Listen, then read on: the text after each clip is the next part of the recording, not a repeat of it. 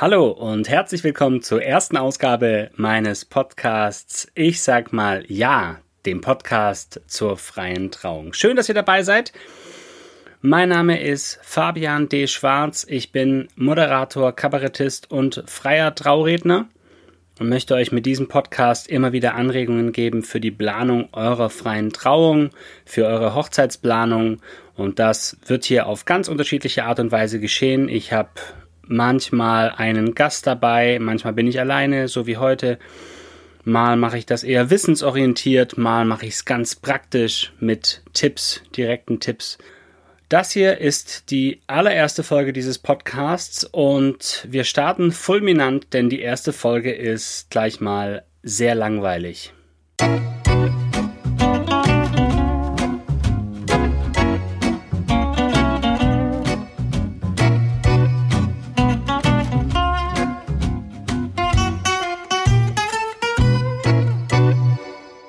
Sie ist zumindest dann für euch langweilig, wenn ihr schon entschieden habt, wie ihr heiraten wollt. Es geht nämlich heute um die grundsätzliche Frage, wann ist eine freie Trauung das Richtige für uns als Paar? Vielleicht taucht ja aber dennoch das eine oder andere auf, das für euch interessant ist. Vielleicht gibt es ja schon die eine oder andere Anregung. Oder es gibt Freundinnen, Freunde, Familienmitglieder, die mit einer freien Trauung nichts anfangen können oder das Ganze so ein bisschen skeptisch sehen. Darf man das überhaupt, ne? eine freie Trauung? Dann schickt denen gerne den Link zum Podcast weiter. Denn für eine freie Trauung gibt's ja gute Gründe. Ich denke, der Hauptgrund für eine freie Trauung, wahrscheinlich auch euer Hauptgrund, ist, dass ihr als Paar mehr haben wollt als nur in Anführungszeichen den Gang zum Standesamt. Es gibt natürlich auch Paare, die eine freie Trauung auch ganz ohne standesamtliche Trauung machen, vor allem für sich selbst als Paar, als Feier der Liebe und als Ritual. Das sind aber sehr wenige Paare. Ich denke, der Klassiker ist nach wie vor Standesamt und dann noch eine Zeremonie, ob jetzt kirchlich oder frei. Und wenn ihr schon mal eine standesamtliche Trauung miterlebt habt, dann wisst ihr, das Standesamt ist ein Amt. Es geht dort, muss man so sagen, eher unpersönlich zu. Das sind einfach mehrere Trauungen pro Tag. Die logische Folge ist, dass eine Traurede auch selten persönlich ist, weil Standesbeamtinnen und Standesbeamten einfach bei mehreren Trauungen pro Tag, das ist ganz logisch, keine Zeit haben. Es gibt natürlich Ausnahmen, das habe ich alles schon erlebt, es sind aber wirklich Ausnahmen. Der Fokus liegt im Standesamt einfach auf dem rechtlichen Aspekt, ja, welchen Namen wollen Sie führen, Sie können es nicht mehr rückgängig machen und so weiter und so fort. Und wenn ich an meine eigene standesamtliche Trauung denke, dann kann ich heute sagen, das Essen im Anschluss war sehr lecker. Und als freier Trauredner habe ich einfach den großen Zeitvorteil. Ich kann mir wirklich Zeit nehmen für euch als Paar. Ich kann auf alles eingehen. Ihr könnt auf alles eingehen. Es gibt ein ausführliches Treffen mit der Geschichte der Liebe, mit den Wünschen für die Trauzeremonie und so weiter und so fort. Das ist wirklich der große Vorteil als freier Trauredner. Ein anderer Grund für eine freie Trauung kann natürlich sein, wenn eine kirchliche Trauung für euch gar nicht in Frage kommt. Wann ist das zum Beispiel der Fall? Das sind zum einen Gründe, die bei euch als Paar liegen. Wenn ihr beide zum Beispiel keine Verbindung zur Kirche habt, dann wäre es ja komisch, eine kirchliche Trauung zu machen. Ähnlich sieht es aus, wenn einer oder eine von euch keinen Bezug zur Kirche hat, weil es ja wirklich komisch ist, was zu versprechen, hinter dem man nicht steht. In der katholischen Kirche zum Beispiel ist es ja so, dass die Ehe ein Sakrament ist, ein ganz besonderes Zeichen Gottes, nach kirchlichem Verständnis gestiftet von Jesus. Die Ehe ist unauflöslich und die Kinder, die aus dieser Ehe hervorgehen, wie es so schön heißt. Ja, also sagen wir mal, wie es ist, die Kinder, die ihr quasi macht, während ihr verheiratet seid und die zur Welt kommen, diese Kinder sollen im christlichen Glauben erzogen werden. Und dahinter muss man natürlich erstmal stehen und das auch versprechen wollen. Und dann gibt es natürlich auch Gründe, die von außen vorgegeben sind, die gegen eine kirchliche Trauung sprechen oder die eine kirchliche Trauung unmöglich machen. Wenn ihr zum Beispiel beide nicht in der Kirche seid, ist es eigentlich schon ganz logisch, dass ihr nicht kirchlich heiraten könnt, was ja in gewisser Weise auch Sinn ergibt.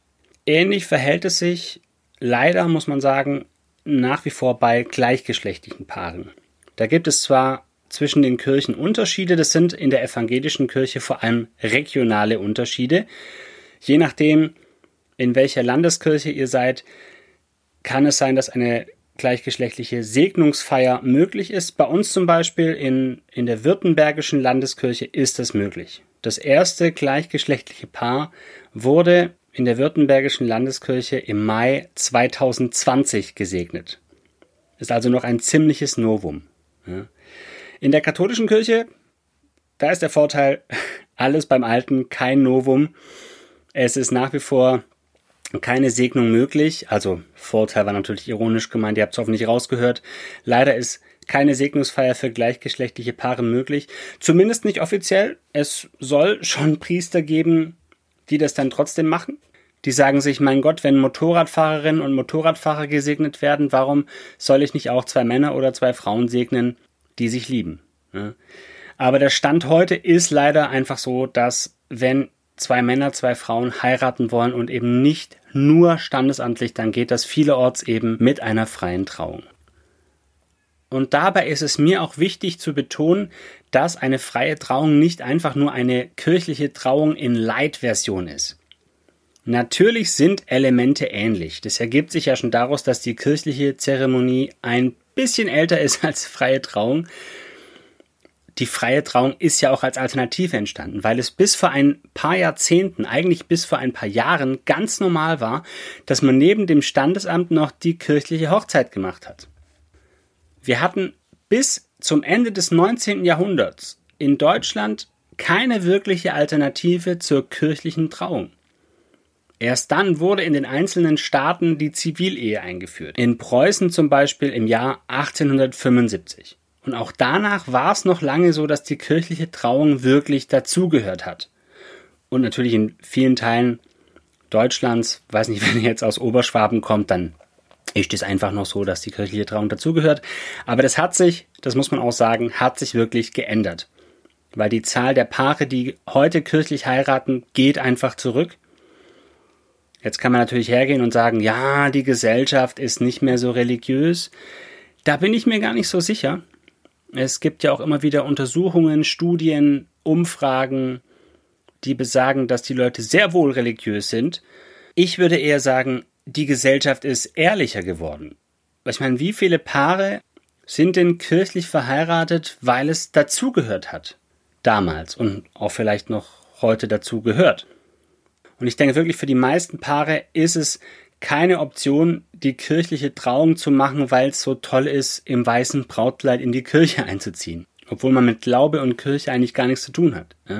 Das ist ja noch dieses Klischee, davon hört man ja oft noch. Ich glaube aber, Paare entscheiden sich heute ganz frei für die Form ihrer Trauung. Ohne gesellschaftliche Zwänge.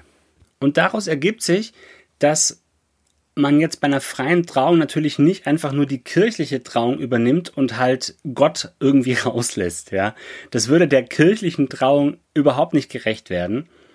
Das würde aber auch der freien Trauung nicht gerecht werden, weil die freie Trauung ja auch eine ganz eigenständige Form geworden ist mit vielen Möglichkeiten.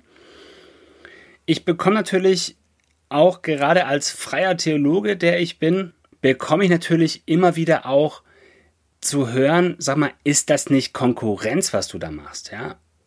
Für mich ist es aber keine Frage der Konkurrenz.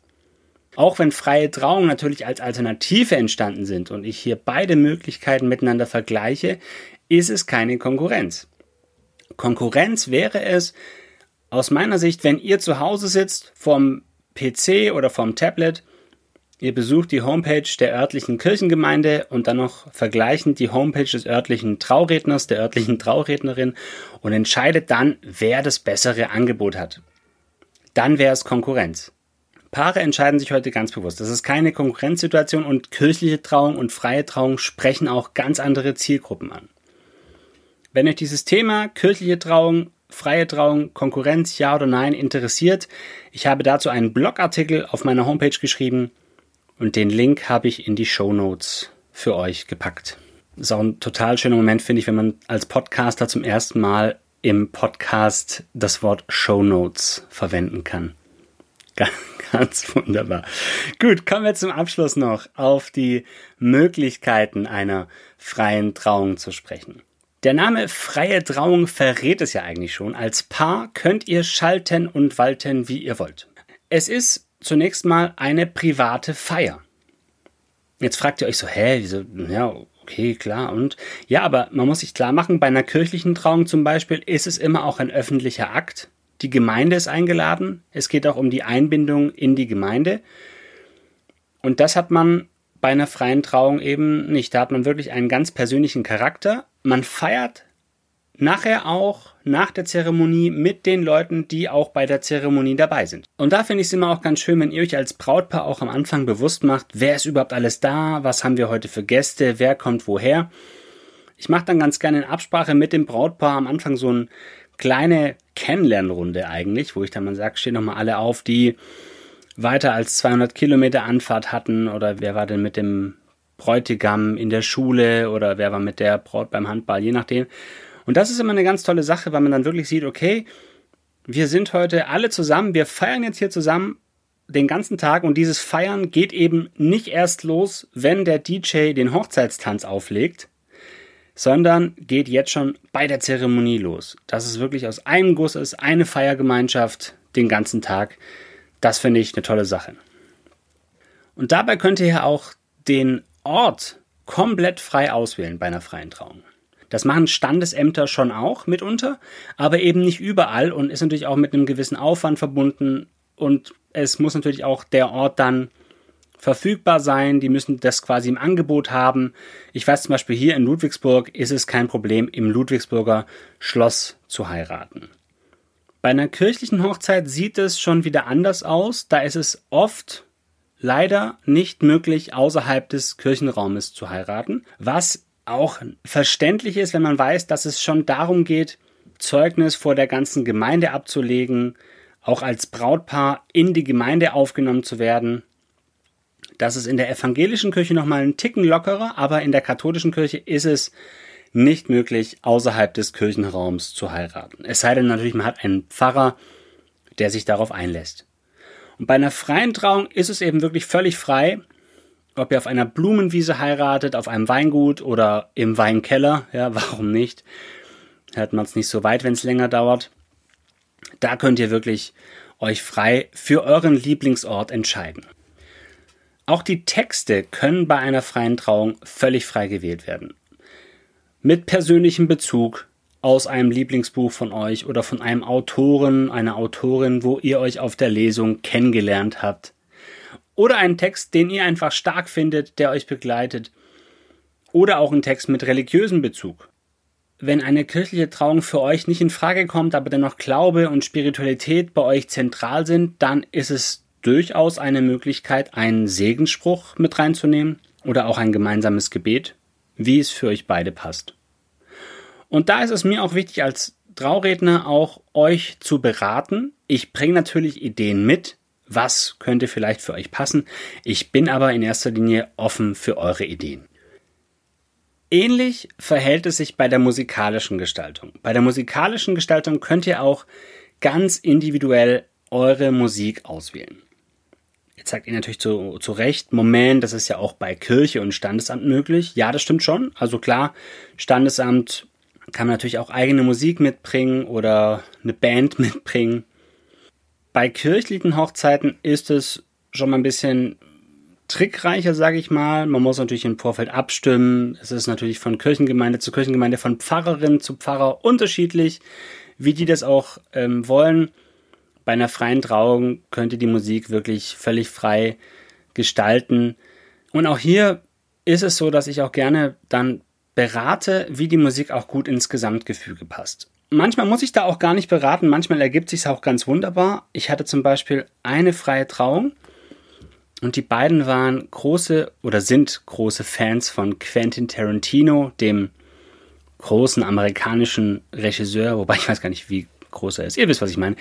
Und die haben auch für ihre freie Trauung eine Musikauswahl getroffen aus Filmen von Quentin Tarantino. Ähm, ein, zwei Songs dafür.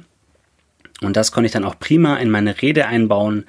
Ähm, das war dann, das war dann sehr stimmig.